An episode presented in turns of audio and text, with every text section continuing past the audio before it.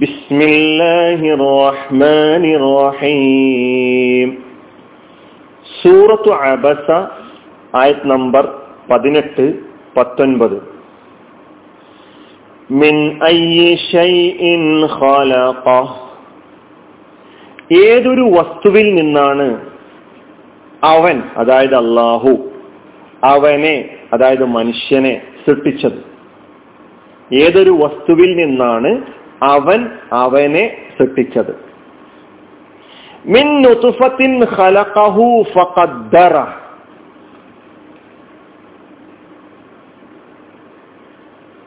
മിൻ ഫഖദ്ദറ.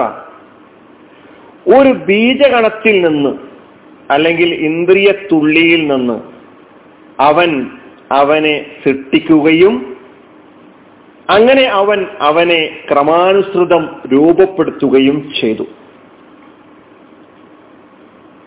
ഒരു ബീജഗണത്തിൽ നിന്ന് അവൻ അവനെ സൃഷ്ടിച്ചു. അങ്ങനെ അവൻ അവനെ ക്രമാനുസൃതം രൂപപ്പെടുത്തി. ആദ്യം പറയുന്ന അവൻ അള്ളാഹുവിനെ സൂചിപ്പിക്കുന്നു. രണ്ടാമത് അവനെ എന്ന് പറയുന്നത് മനുഷ്യനെ എന്നത് സൂചിപ്പിക്കുന്നു. പതിനെട്ടാമത്തെയും പത്തൊമ്പതാമത്തെയും ആയത്തിലാണ്. മിൻ ഐ ഷെയ്ഇൻ. ഏതൊരു വസ്തുവിൽ നിന്നാണ് ഖലഖഹു അവൻ അവനെ സൃഷ്ടിച്ചത്. അള്ളാഹു അവനെ സൃഷ്ടിച്ചത്. ആരെ മനുഷ്യന്. മിൻ ഉസുഫത്തിൻ ഒരു ബീജകണത്തിൽ നിന്ന് ഇന്ദ്രിയത്തുള്ളിയിൽ നിന്ന്. ഖലഖഹു അവൻ അവനെ സൃഷ്ടിച്ചു അതായത് അള്ളാഹു മനുഷ്യനെ സൃഷ്ടിച്ചു ഫഖദ്ദറ. അങ്ങനെ അവൻ അവനെ അതായത് അള്ളാഹു മനുഷ്യനെ ക്രമാനുസൃതം രൂപപ്പെടുത്തി അല്ലെങ്കിൽ ഭാഗതേയം നിർണയിച്ചു കണക്കാക്കി. ഈ രണ്ടായത്തുകളിലൂടെ നന്ദികേട് കാണിക്കുന്ന ധിക്കാരിയാകുന്ന മനുഷ്യനോട് അവന്റെ മനസ്സിനെ തട്ടി ഉണർത്തിക്കൊണ്ടാണ് അവന്റെ അസ്തിത്വത്തെക്കുറിച്ച് അവന് മുമ്പിൽ ചോദ്യം ഉന്നയിക്കുന്നത്. നിന്റെ അസ്തിത്വം ഉടലെടുത്തത് എവിടെ നിന്നാണ്? നിന്റെ സൃഷ്ടിപ്പിൽ നിന്റെ ലിംഗം എന്തായിരിക്കണം? നീ ആണാകണമോ പെണ്ണാകണമോ? നിന്റെ നിറത്തിൽ നിന്റെ നീളത്തിൽ നിന്റെ വണ്ണത്തിൽ നിന്റെ അവയവങ്ങളുടെ കാര്യത്തിൽ നിന്റെ രൂപത്തിൽ നിന്റെ ശബ്ദത്തിൽ നിന്റെ കഴിവുകളിൽ നിന്റെ യോഗ്യതകളിൽ നീ എവിടെ ജനിക്കണം എന്ന കാര്യത്തിൽ അതായത് ഏത് പ്രദേശത്തുകാരനാകണം എന്ന കാര്യത്തിൽ തുടങ്ങി. ഈ വിഷയത്തിലൊക്കെ എന്ത് പങ്കാണ് നിനക്കുള്ളത്? കേവലം നിസ്സാരമായ ഒരു വസ്തുവിൽ നിന്ന് ഒരു ബീജഗണത്തിൽ നിന്ന് ഒരു ഇന്ദ്രിയ തുള്ളിയിൽ നിന്നാണ് നിന്റെ ഉത്ഭവം എന്ന് നീ തിരിച്ചറിയണം. ഇത് മനുഷ്യനെ ചിന്തിക്കാനും ആലോചിക്കാനും മനുഷ്യൻ ഇപ്പോൾ അനുവർത്തിച്ചുകൊണ്ടിരിക്കുന്ന നിലപാടുകൾ ധിക്കാരത്തിന്റെ അനുസരണക്കേടിന്റെ നിലപാടുകൾ ശരിയല്ല എന്ന് ബോധ്യപ്പെടുത്തുന്നതിനും വേണ്ടിയാണ് ചോദ്യം ഉന്നയിക്കുന്നത്. അതുകൊണ്ട് നീ നിന്റെ യാഥാർത്ഥ്യത്തെ കുറിച്ച് ആദ്യം ചിന്തിക്കണം എന്നാണ് പറയുന്നത്. പുതുലൽ ഇൻസാനു മാ അക്ഫറ. നിനക്ക് നന്ദി കെട്ടവനാകാൻ എന്തുണ്ട് ന്യായം? നിനക്ക് ധിക്കാരിയാകാൻ എങ്ങനെ കഴിയും? നിനക്ക് അഹങ്കാരിയാകാൻ നിനക്ക് എങ്ങനെ സാധിക്കും? നിനക്ക് നന്ദി കെട്ടവനാകാൻ നിനക്ക് എങ്ങനെ കഴിയും? നീ നിന്റെ യാഥാർത്ഥ്യത്തെ കുറിച്ച് ചിന്തിക്കുന്നുണ്ടോ? ഏത് വസ്തുവിൽ നിന്നാണ് നീ ഈ ഭൂലോകത്തേക്ക് വന്നിട്ടുള്ളത്? എവിടെയാണ് നീ പരിപാലിപ്പി പരിപാലിക്കപ്പെട്ടത്? ഏത് മാർഗേണയാണ് ഈ ലോകത്തേക്ക് നീ ആഗതനായത്? എന്തുമാത്രം അവശ്യമായ അവസ്ഥയിലായിരുന്നു നിന്റെ ജീവിതം ആരംഭിച്ചത്? സ്വന്തം സിട്ടാവിനെ എതിർക്കുക എന്ന ഭ്രാന്ത് ആ ധിക്കാര സമീപനം എങ്ങനെയാണ് നിന്റെ മണ്ടയിൽ നിന്റെ മനസ്സിൽ കടന്നുകൂടിയത്? അവലം യറൽ ഇൻസാനു അന്നാ ഖലഖ്നാഹു മിൻ ഫൈദാ ഹുവ മുബീൻ. നമുക്കൊക്കെ കാണാതെ അറിയുന്ന സൂറത്തു യാസീനിലെ എഴുപത്തിയേഴാമത്തെ ആയത്താണ്. നമുക്കെല്ലാം അറിയാം. എന്തേ മനുഷ്യൻ ചിന്തിക്കാത്തത്? നാം അവനെ നുത്തുഫത്തിൽ നിന്ന് പടച്ചിരിക്കുന്നു. ഇവിടെ പറഞ്ഞ നുത്തുഫത്ത് എന്നിട്ടും എന്റെ അവൻ വ്യക്തമായി കുതർക്കിയായി. അള്ളാഹുവിനെ എതിർക്കുന്നവനായി അള്ളാഹുവിന്റെ ശത്രുവായി അള്ളാഹുവിനെ എതിര് നിൽക്കുന്നവനായി തീർന്നു എന്നുള്ള ചോദിക്കുന്നുണ്ട്. സുഹൃത്ത് യാസീനിലാണ്. അത് വല്ലാത്തൊരു ചോദ്യമാണ്.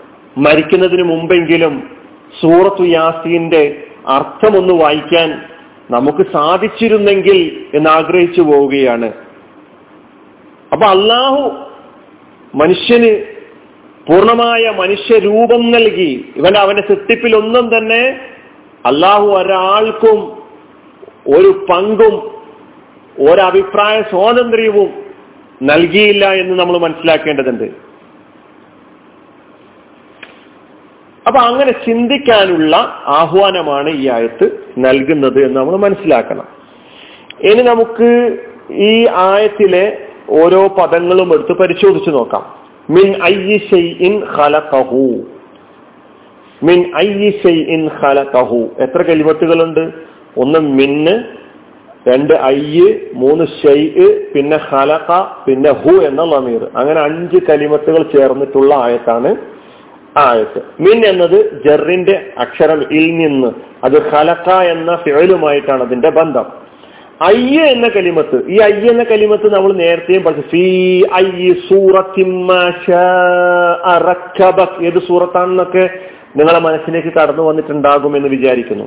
അവിടെ അയ്യ എന്ന് പറഞ്ഞാൽ ഇസ്തിഫാമിന്റെ ഇസ്മ. ഇസ്തിഫാമിന്റെ ഇസ്മാണ് ഇവിടെ ഒരു തഹസീറിന്റെ ഒരു നിസ്സാരവൽക്കരിക്കലിന്റെ ഒരർത്ഥം ഈ ഇസ്തിഫാമിന്റെ ഇസ്മ ഉൾക്കൊള്ളുന്നുണ്ട് എന്ന് പറയുന്നു. പിന്നെയുള്ളത് ഷെയ് എന്ന കലിമത്താണ്. ഷെയ് ഷിയ വസ്തു.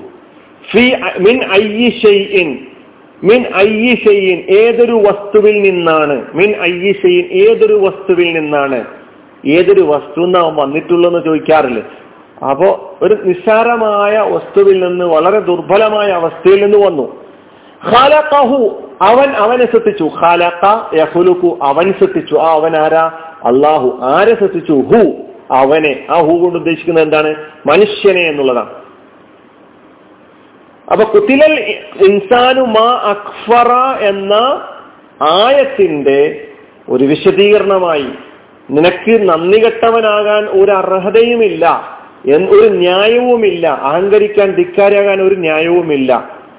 അപ്പോ ചോദ്യവും അതിന്റെ ഉത്തരവും ഇവിടെ തന്നെ നൽകുന്നു. മിൻ ഖലഖ. പറയാണ് മിൻ നുതുഫത്തിൻ ഖലഖഹു ഫഖദ്ദറ.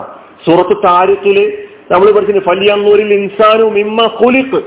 അല്ലെ? ഫല്യന്നൂരിൽ ഇൻസാനു മിമ്മ ഖുലിഖ്. സിട്ടിപ്പിനെ കുറിച്ച് ആലോചിക്കുവാൻ ഖുർആൻ അടിക്കടി ആവശ്യപ്പെടുന്നുണ്ട് മനുഷ്യനോട്.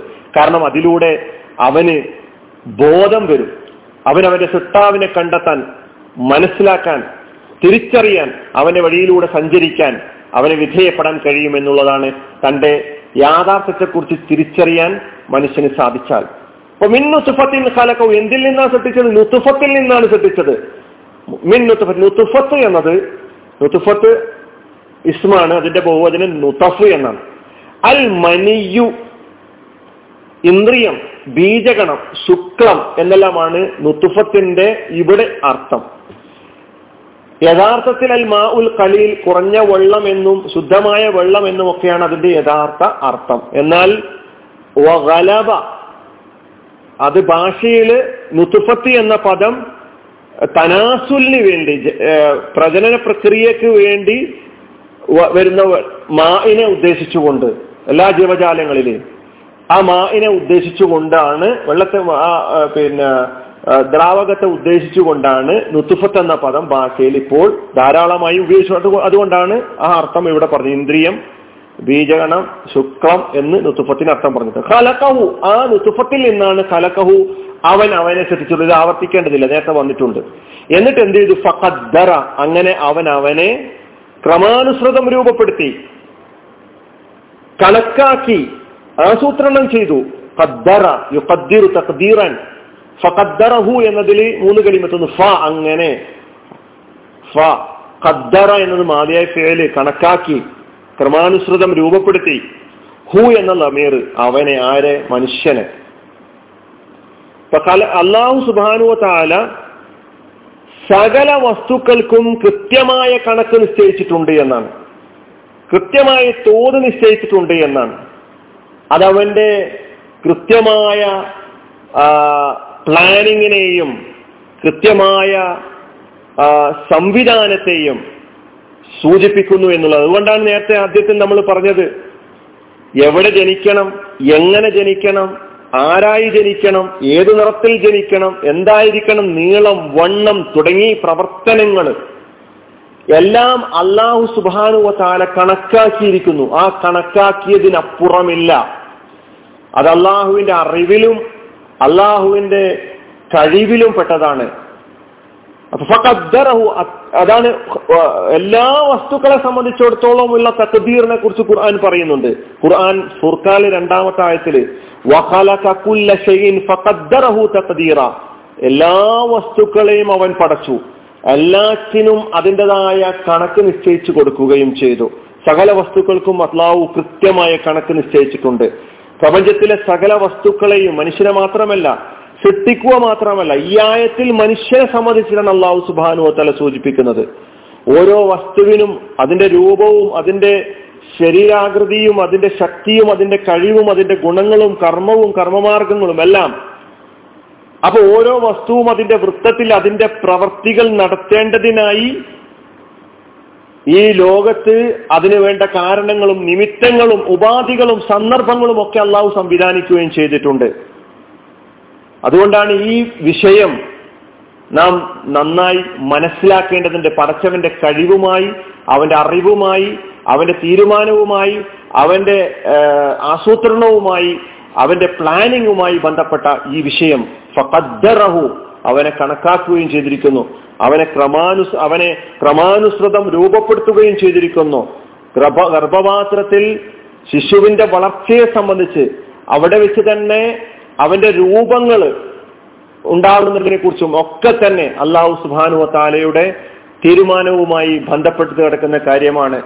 അപ്പൊ മിൻ ഐ ഖലഖ മിൻ നുത്ഫത്തിൻ وآخر دعوانا أن الحمد لله رب العالمين. السلام عليكم.